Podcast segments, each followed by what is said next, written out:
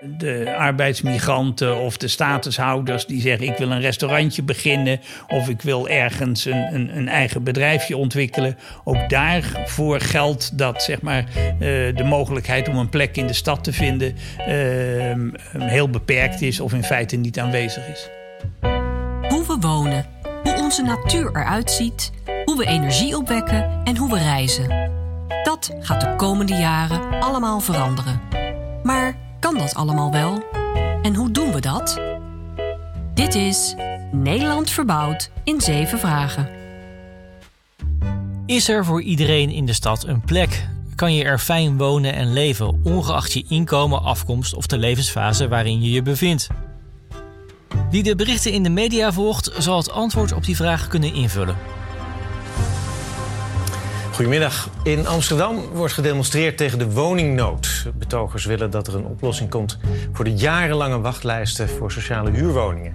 De stijgende huren in de vrije sector en de hoge prijzen van koopwoningen. En dit was dan Amsterdam. Maar in een jaar tijd werd er in vrijwel elke grote stad geprotesteerd, van Eindhoven tot aan Groningen, door mensen die zich zorgen maakten of er voor hen wel een plaats was in de stad.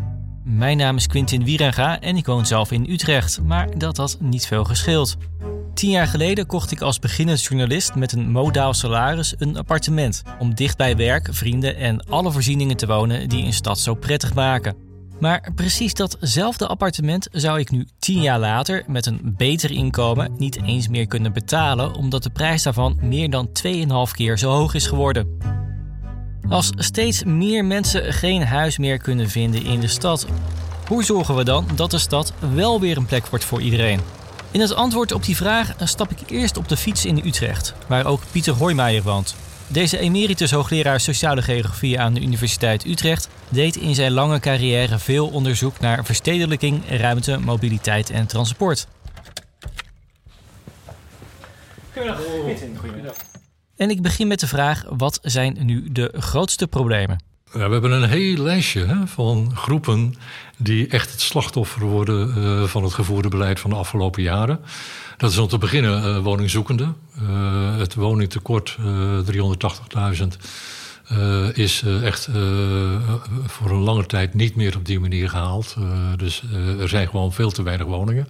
Daar begint het mee. Um, dus dat is de beschikbaarheid, zoals we dat uh, noemen. De betaalbaarheid uh, is een groot issue. Uh, dat betekent dat heel veel mensen uh, toch een, groot deel uh, van hun inkomen inmiddels moeten besteden aan wonen om überhaupt te kunnen wonen. Dat heeft alles te maken met uh, zeg maar de toegang die particuliere beleggers hebben gekregen tot, die, tot die woningvoorraad. Waardoor er gestimuleerd ook door de overheid, zogenaamd in de middenhuur, ehm, steeds dingen bijgevoegd moesten worden. En dat de bedoeling was dat dat door nieuwbouw zou gebeuren. Dat is in hoge mate in de voorraad gebeurd. En dat betekent dat degene die buiten het systeem vallen. Uh, omdat ze niet in aanmerking komen voor een toewijzing van een sociale huurwoning. Um, noodgedwongen uh, in een veel te dure huurwoning terechtkomen. En vaak niet het inkomen hebben of het vaste inkomen om um, een, een woning te kunnen kopen. En dat terwijl je woonplek zo ongelooflijk belangrijk is, zegt hij.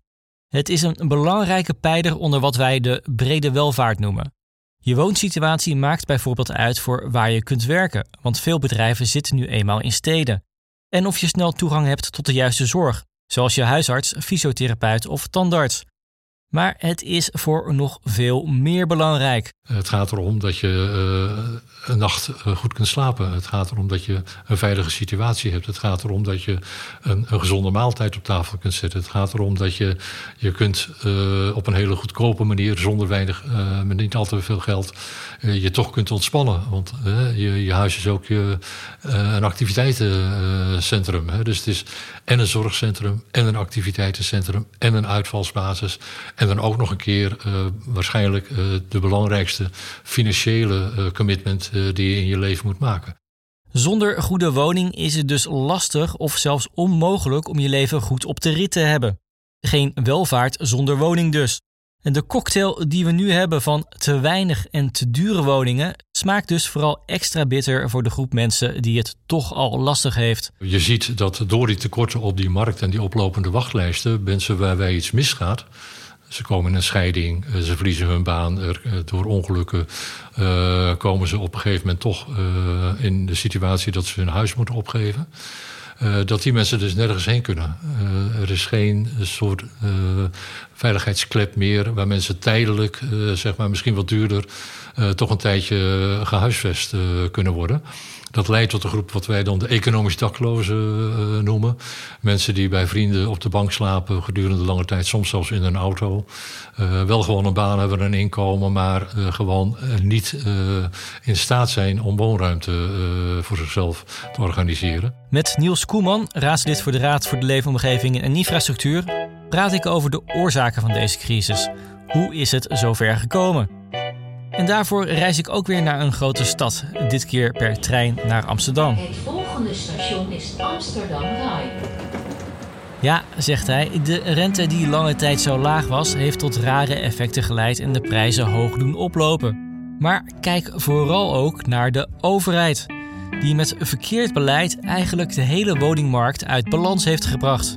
Zo wijst hij op het grote verschil tussen huur en koop. In zekere zin is de koper, uh, die wordt uh, voorzien van allerlei ook fiscale uh, voordelen, hypotheekrente, aftrek, een aantal dingen meer. Um, en ook dat geeft natuurlijk een soort disbalans. Want als je enigszins kunt en je betaalt een behoorlijke huur, dan wil je graag zo snel mogelijk in de richting van een, van een koopwoning. Wat dan weer die vraag doet toenemen, wat dan weer die doet, doet toenemen. Het is een beleid dat de kloof tussen arm en rijk vergroot. En nog iets waar overheidsbeleid een zeg maar gerust desastreuze werking had, zagen we bij woningcorporaties. Nadat een aantal corporaties gebukt gingen onder schandalen, werd de sector meer aan de ketting gelegd. Het idee was dat de woningbouw ook wel aan de markt kon worden overgelaten. En oh ja, omdat we een financiële crisis hadden, kon de corporatiesector ook wel elk jaar een forse belasting betalen in de vorm van de verhuurdersheffing. En dat speelde allemaal op een moment dat er heel anders vanuit de politiek naar de corporatiesector werd gekeken. Ik roep in herinnering dat uh, minister Blok ooit uh, gezegd heeft: Ik geloof Nederland is af, maar in elk geval de, woningmarkt is, uh, is klaar. Dus er hoeft, eigenlijk, er hoeft eigenlijk verder niks te gebeuren. Het kan allemaal zo, zo rustig voortgaan. Ja, daar hebben we ons met elkaar. Want er zijn natuurlijk is niet één partij, er zijn meerderheden in het parlement en in kabinetten hebben een, een aantal jaren dat beleid uh, gevolgd. En we zien daar nu natuurlijk de consequenties van. Uh, de, de min of meer schandalen in de corporatiewereld die daarvoor speelden, hebben natuurlijk ook aan meegewerkt. Dat men dus zei: ja, uh, die corporaties uh, wordt een heleboel geld opgepot. wordt dat allemaal wel goed besteed? Is het allemaal wel nodig? Ehm, nou, als je, als je dat soort vragen beantwoordt in de zin van het is niet meer nodig, ja, dan ga je een verhuurdersheffing opleggen. Hè, wat bijvoorbeeld gebeurd is. Dan ga je dus zeggen: ik kan wel van, die, van die huren kan ik een belangrijk stuk afromen voor uh, de algemene middelen, omdat het Rijk geld tekort komt. en dat is gebeurd. En dat betekent natuurlijk op de langere termijn dat de investeringscapaciteit van die corporaties in belangrijke mate is, is afgenomen. Dus dan ga je op zee spelen. Dan ga je zeggen: ja, iedere, iedere nieuwbouwwoning heeft een onrendabele top. kan ik dat betalen? Verduurzaming of renovatie, ja, levert dat eigenlijk hogere huur op, vaak helemaal niet. Um, zal ik dat allemaal wel gaan doen? Dus ja, als je, als je de financiële ruimte uh, inperkt, dan um, is het natuurlijk niet gek dat dan vervolgens de reactie daarop is: dan spelen we op safe en dan, dan maar minder nieuwbouw van sociale woningen, et cetera. Terwijl dus eigenlijk steeds meer mensen die woningen nodig hadden, werden er veel minder sociale huurwoningen gebouwd. En die mensen die een sociale huurwoning nodig hebben, die zien ze in Rotterdam ook bij woningcorporatie Havensteder. Waar ik met de metro naartoe ben gereisd voor een gesprek met bestuursvoorzitter Hedy van den Berg. Station Beurs. Rotterdam Tourist Information. Havensteder heeft nu zelf rond de 50.000 woningen en is daarmee een van de grootste spelers in het land. Samen met alle andere corporaties in de regio Rotterdam hebben ze berekend hoeveel woningen ze echt nodig hebben als ze daar in die regio de huidige tekorten willen wegwerken. We hebben voor deze regio becijferd als Maaskoepel. Hè, de Maaskoepel is eigenlijk het, uh, ja, de koepel van de corporaties in deze regio. Dat wij 130.000 sociale huurwoningen erbij zouden moeten hebben. Willen we in deze regio gewoon tegemoetkomen aan redelijke wachttijden. Dus dat is uh, waar we het dan over hebben. Dat is fors. En de ambitie om die 130.000 te halen, hoe gaat het daarmee? Nou, dat is best wel een spannende. We zijn natuurlijk heel blij dat we nu een minister hebben die uh, nou ja, voortvarend aan de slag is gegaan met zijn uh, landelijke prestatieafspraken. En die ook heeft gezegd hè, van ik neem regie. En uh, we gaan hier ja, de, meer sociale huurwoningen toevoegen de komende jaren tot 2030. Alleen wat je ziet gebeuren is dat in Rotterdam ja, je hier natuurlijk ook te maken hebt met een college die daar een wat andere opvatting over heeft. Die vooral ook inzet op middenhuur en koop.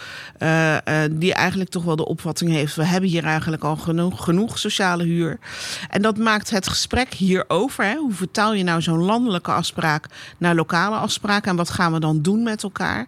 Dat is nog niet zo'n heel gemakkelijk gesprek. Want dat betekent uh, ja, dat uh, daar waar je verwacht van... nou, we hebben een gezamenlijke stip op de horizon... dat die eerst nog maar eens bepaald moet worden. Nu ook met een nieuwe, uh, nieuwe coalitie hier in de stad. Dus we zitten nog wel in de fase van... hoe vertalen we nou de landelijke ambitie naar lokale afspraken... en hoe zorgen we ervoor dat we niet in een strijdmodel verwikkeld raken de komende jaren. Maar dat we gewoon constructief aan de gang kunnen. Want wij zijn ervan overtuigd als corporaties dat er veel meer sociale huurwoningen bij moeten komen. Want in de afgelopen jaren is er al heel veel afgebouwd hier. Ja, meerdere dingen komen hier voorbij. Zo sprak minister Hugo de Jonge met woningcorporaties, gemeenten en de Woonbond af dat de bouw van sociale huurwoningen moet worden verdubbeld tot uiteindelijk 30.000 per jaar in 2030. De verhuurdersheffing wordt daarbij afgebouwd om ervoor te zorgen dat corporaties onder andere hiervoor dus ook geld hebben. Ook wil de jongen dat elke gemeente zijn best gaat doen om ervoor te zorgen dat in alle gemeenten minstens 30% van de woningen een sociale huurwoning is. Alleen in haar stad ziet Hedy van den Berg dat nu dus al in de soep lopen, omdat Rotterdam al voor 38% uit sociale huur bestaat. En de gemeente daar zegt: ja, wij willen nu eerst werken aan meer middenhuur, want dat zou automatisch zorgen voor meer doorstroming. Een doorstroming is ook belangrijk. Alleen uh, wat wij zien is dat uh, ja, de verschillende doelgroepen die in die stad bewegen, ja, dat die allemaal een aparte benadering vragen. En eigenlijk zou je een meer sporenbeleid moeten voeren, en alles tegelijk. En niet of en of. Uh, ja, om een voorbeeld te geven, uh, een middenhuur voor er wordt natuurlijk vaak gezegd dat ouderen uh, nu vaak in te grote woningen en te goedkope woningen zitten. En dat het goed zou zijn als die zouden doorstromen. Maar ja, weet je, als je moet verhuizen naar een appartement, maar je moet wel veel meer geld gaan betalen, dan is er geen oudere die dat doet. Dus dat zijn dat soort op papier lijken het goede oplossingen, maar in de praktijk werkt het niet. Dus je moet echt kijken wat is de vraag en hoe gaan we daaraan voldoen. En de vraag naar sociale huurwoningen is in een grote stad per definitie altijd aanwezig. Richt je dus niet vooral op de middenhuur en koop is haar pleidooi, maar zet je in voor de volle breedte van de woningmarkt. En dus ook voor die heel grote groep die een goedkopere woning nodig heeft. De rol van de gemeente is goed om even bij stil te staan. Rotterdam wil dus eigenlijk iets anders dan de minister wil. En je ziet dat een gemeente die macht ook heeft. Dat het Rijk en de gemeente niet op dezelfde lijn zitten, zien we op een andere manier nu bij de huisvesting van een groep die het aan alle kanten lastig heeft: de statushouder. Gemeenten zijn weliswaar verplicht om die te huisvesten, maar daar lopen ze bijna zonder uitzondering allemaal hopeloos mee achter. De gemeente die dat anders wilde oplossen, kwam daarmee volop in de publiciteit. Utrecht wil 490 statushouders versneld huisvesten. Ze stellen daarvoor zes weken lang alle sociale huurwoningen beschikbaar. Met die onorthodoxe maatregel hoopt de stad zo snel mogelijk de achterstand van vorig jaar in te halen. Wat weer leidde tot tal van boze reacties. Hoe zit het dan met de mensen die al tien jaar bij pa en ma in huis wonen? Nou, ik vind het niet kunnen hoor. Er zijn jongeren die willen een huis hebben en die krijgen niks. En dat krijgt maar zomaar voorrang.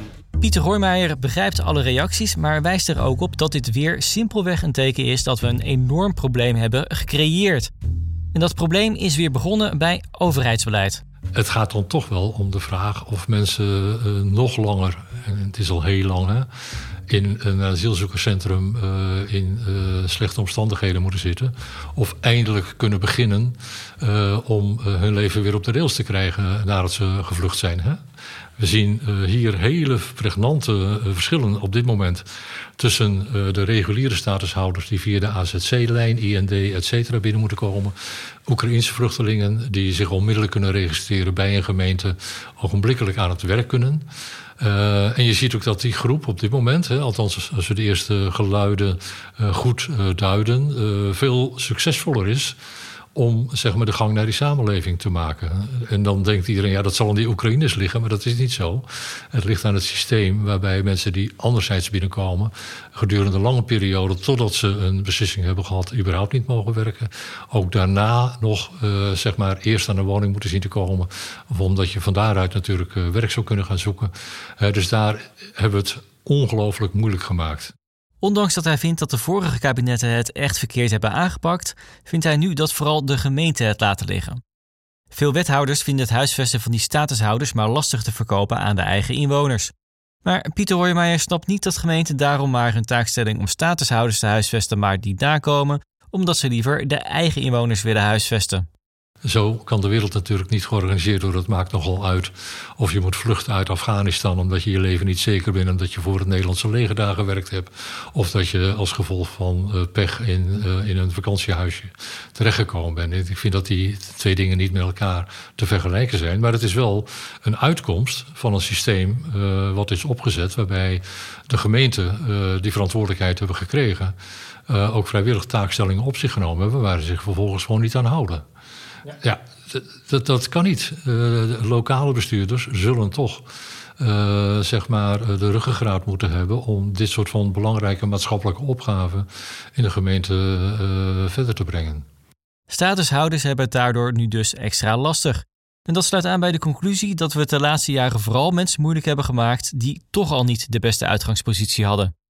Dat alles zorgt ervoor dat de stad een enclave voor de rijken dreigt te worden, zegt Niels Koelman.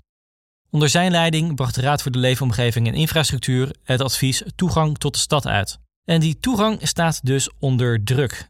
In het advies wordt ingegaan op drie groepen die het nu lastig hebben. Dat zijn wat je de oude kwetsbaren kunt noemen, zeg maar de groep die vaak vanwege verschillende redenen op een sociale huurwoning is aangewezen, en nog twee andere groepen. Te beginnen met de nieuwe kwetsbaren. Dus dat zijn die, die, die middeninkomens waarvan je vroeger uh, meende, die met die, de zelfredzaamheid die die hebben, kunnen die zelf uh, een plek voor zichzelf uh, creëren of vinden. En de vaststelling is dat dat steeds minder het, het, het geval is.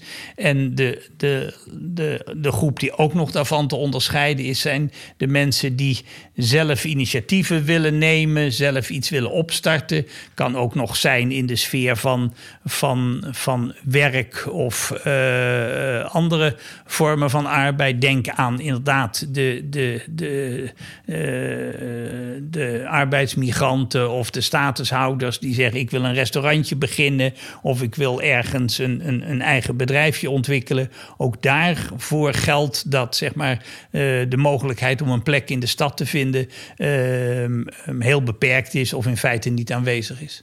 Ja, dus ik wil als in Amsterdam als groenteboer aan de slag, dan heb ik een lastig uh, wedstrijd heb ik een lastige wedstrijd. Uh, ik, loop, ik loop vast op die bureaucratie. Ik loop vast op die ruimtelijke ordening. Ik loop vast op het feit dat de huren in welk stadsdeel dan ook zodanig zijn dat ik met mijn startende bedrijfje dat niet voor elkaar kan uh, brengen, dat niet kan, kan opbrengen. Dus, dus die combinatie van die factoren betekent dat um, het, het, het vinden van uh, weer een plek onder de zon voor, voor mij en mijn gezin even bij dit voorbeeld te blijven, uh, in feite niet uh, aanwezig is. Ja, middeninkomens en mensen die juist iets aan de stad willen toevoegen, lopen dus ook tegen dichte deuren aan. Grote problemen dus, die ook vragen om grote oplossingen. Gelukkig worden er door het kabinet nu wel stappen in de goede richting gezet, vinden alle drie de sprekers. De woningbouwcorporaties mogen weer meer. De strenge woningwet uit 2015 is minder streng geworden. En ze kunnen ook meer, want de verhuurdersheffing wordt stapsgewijs afgeschaft. Daardoor wordt de bouw weer gestimuleerd.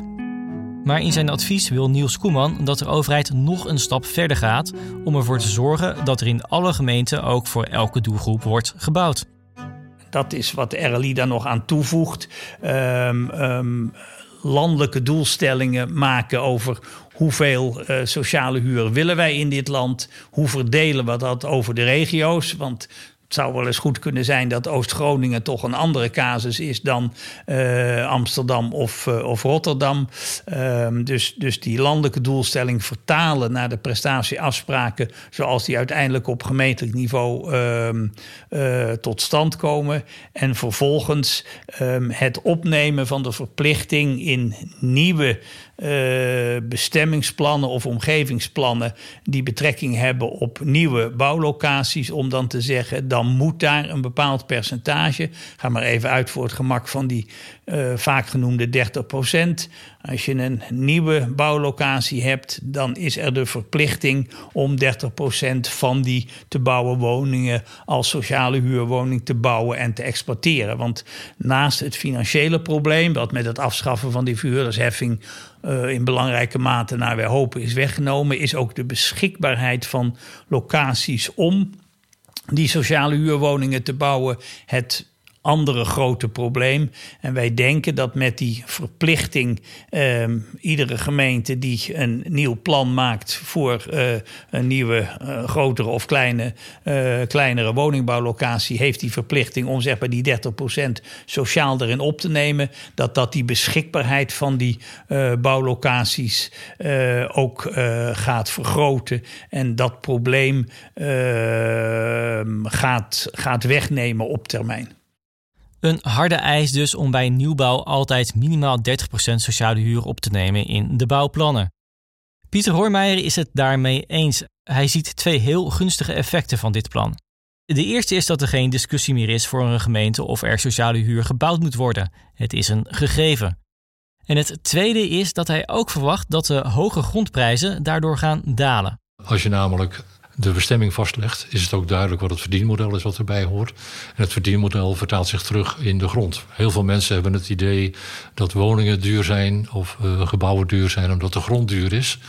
Dat is in de 19e eeuw door Ricardo al onderuit gehaald. Uh, het graan is niet duur omdat het land duur is. Het land is duur omdat het graan duur is. Zo werkt het systeem. Naarmate de opbrengst groter is, vertaalt de excess, uh, de winsten, vertalen zich in een stijgende grondprijs. Een residuele grondprijs noemen we dat in Nederland. Als je kijkt hoe die zich de afgelopen 15 jaar ontwikkeld heeft, is er uh, sprake van wat internationaal windfall profits wordt genoemd. Er is een enorme winst gemaakt, op papier op zijn minst, zonder iets te doen. Eigenlijk zelfs door niet iets te doen. Uh, waardoor met die schaarste en uh, de lage rente de huisprijzen zijn opgeblazen. En dat vertaalt zich in de nieuwbouw in een hogere prijs voor de locaties. Nou, we hebben in Nederland in dit moment een enorme discussie, in de Verenigde Staten ook, over de energiemaatschappijen. Die enorm profiteren van het feit dat er een oorlogshitser is opgestaan in Rusland. Daarmee krijgen zij gratis uh, enorme hoeveelheden kapitaalliquiditeiten eigenlijk toegestopt. Waar ze niks voor hebben gedaan.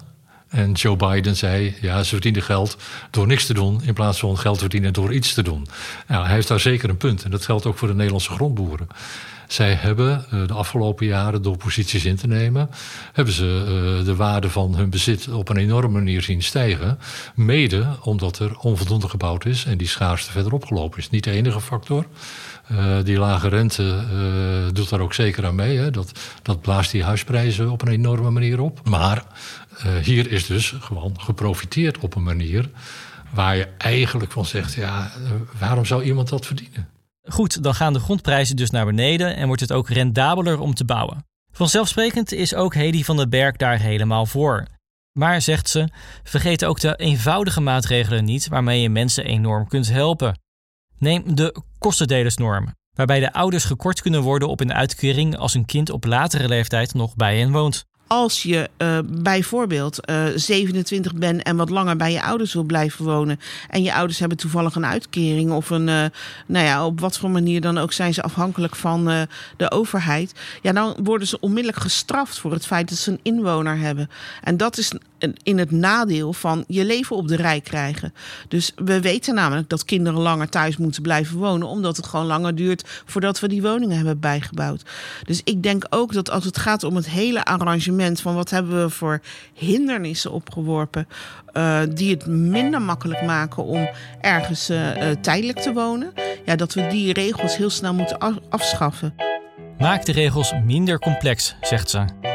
In Rotterdam zijn er trouwens best wel wat plannen om te bouwen, zegt Van den Berg. Er is zelfs genoeg grond en er zijn na al die jaren ook weer voldoende marktpartijen die weer van harte met een woningcorporatie willen samenwerken. Bouwen, bouwen, bouwen zou je dus zeggen, maar zegt ze in een stad moet je daar toch ook voorzichtig en zorgvuldig mee zijn een van de dingen waar we wel mee te maken hebben, is dat als je in zo'n stad gaat bouwen, en je gaat vaak ook verdichten, want daarmee kun je ook volume toevoegen, het heeft altijd consequenties voor de bewoners die er al wonen. Het kan betekenen dat ze minder eh, uitzicht hebben, minder zon, uh, uh, meer mensen gebruik moeten maken van hetzelfde parkje. Dus ook in de hele procedures van hoe krijgen we zaken voor elkaar, wil ik niet bepleiten van nou schaf maar af dat mensen het daarmee eens moeten zijn. Maar we moeten ons wel realiseren dat we heel zorgvuldig zo'n participatieproces moeten opzetten. Om ook de buurt wat uh, extra te kunnen bieden om hiermee akkoord te gaan. Want anders krijgen we het gewoon niet voor elkaar.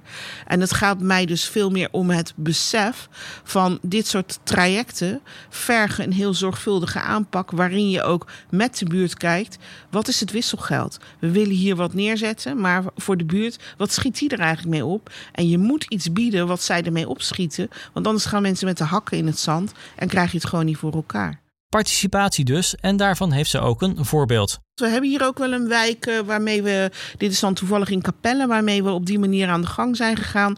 Waarin het eigenlijk, uh, ja, de bedoeling is om gewoon een, een, een fix aantal woningen toe te voegen. Maar waardoor, waardoor ook uh, ja, de mensen die er al wonen inderdaad minder uitzicht hebben. En het parkje wat er is, wordt opgeofferd.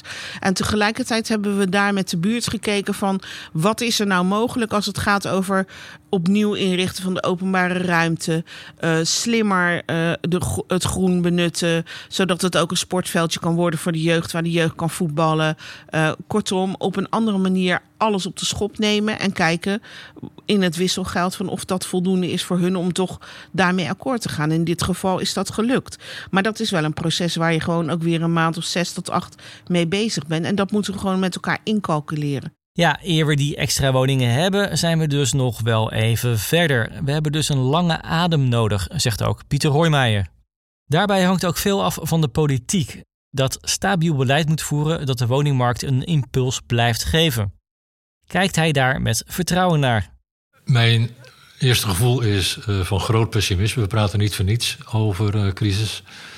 Um, ik vind het buitengewoon hoopgevend uh, dat we nu een minister hebben die uh, binnen een half jaar uh, na aantreden, nadat we eerst een jaar hebben moeten wachten uh, op het kabinet, in staat is om een complete agenda op tafel te leggen, afspraken te maken, wetten voor te bereiden, et cetera.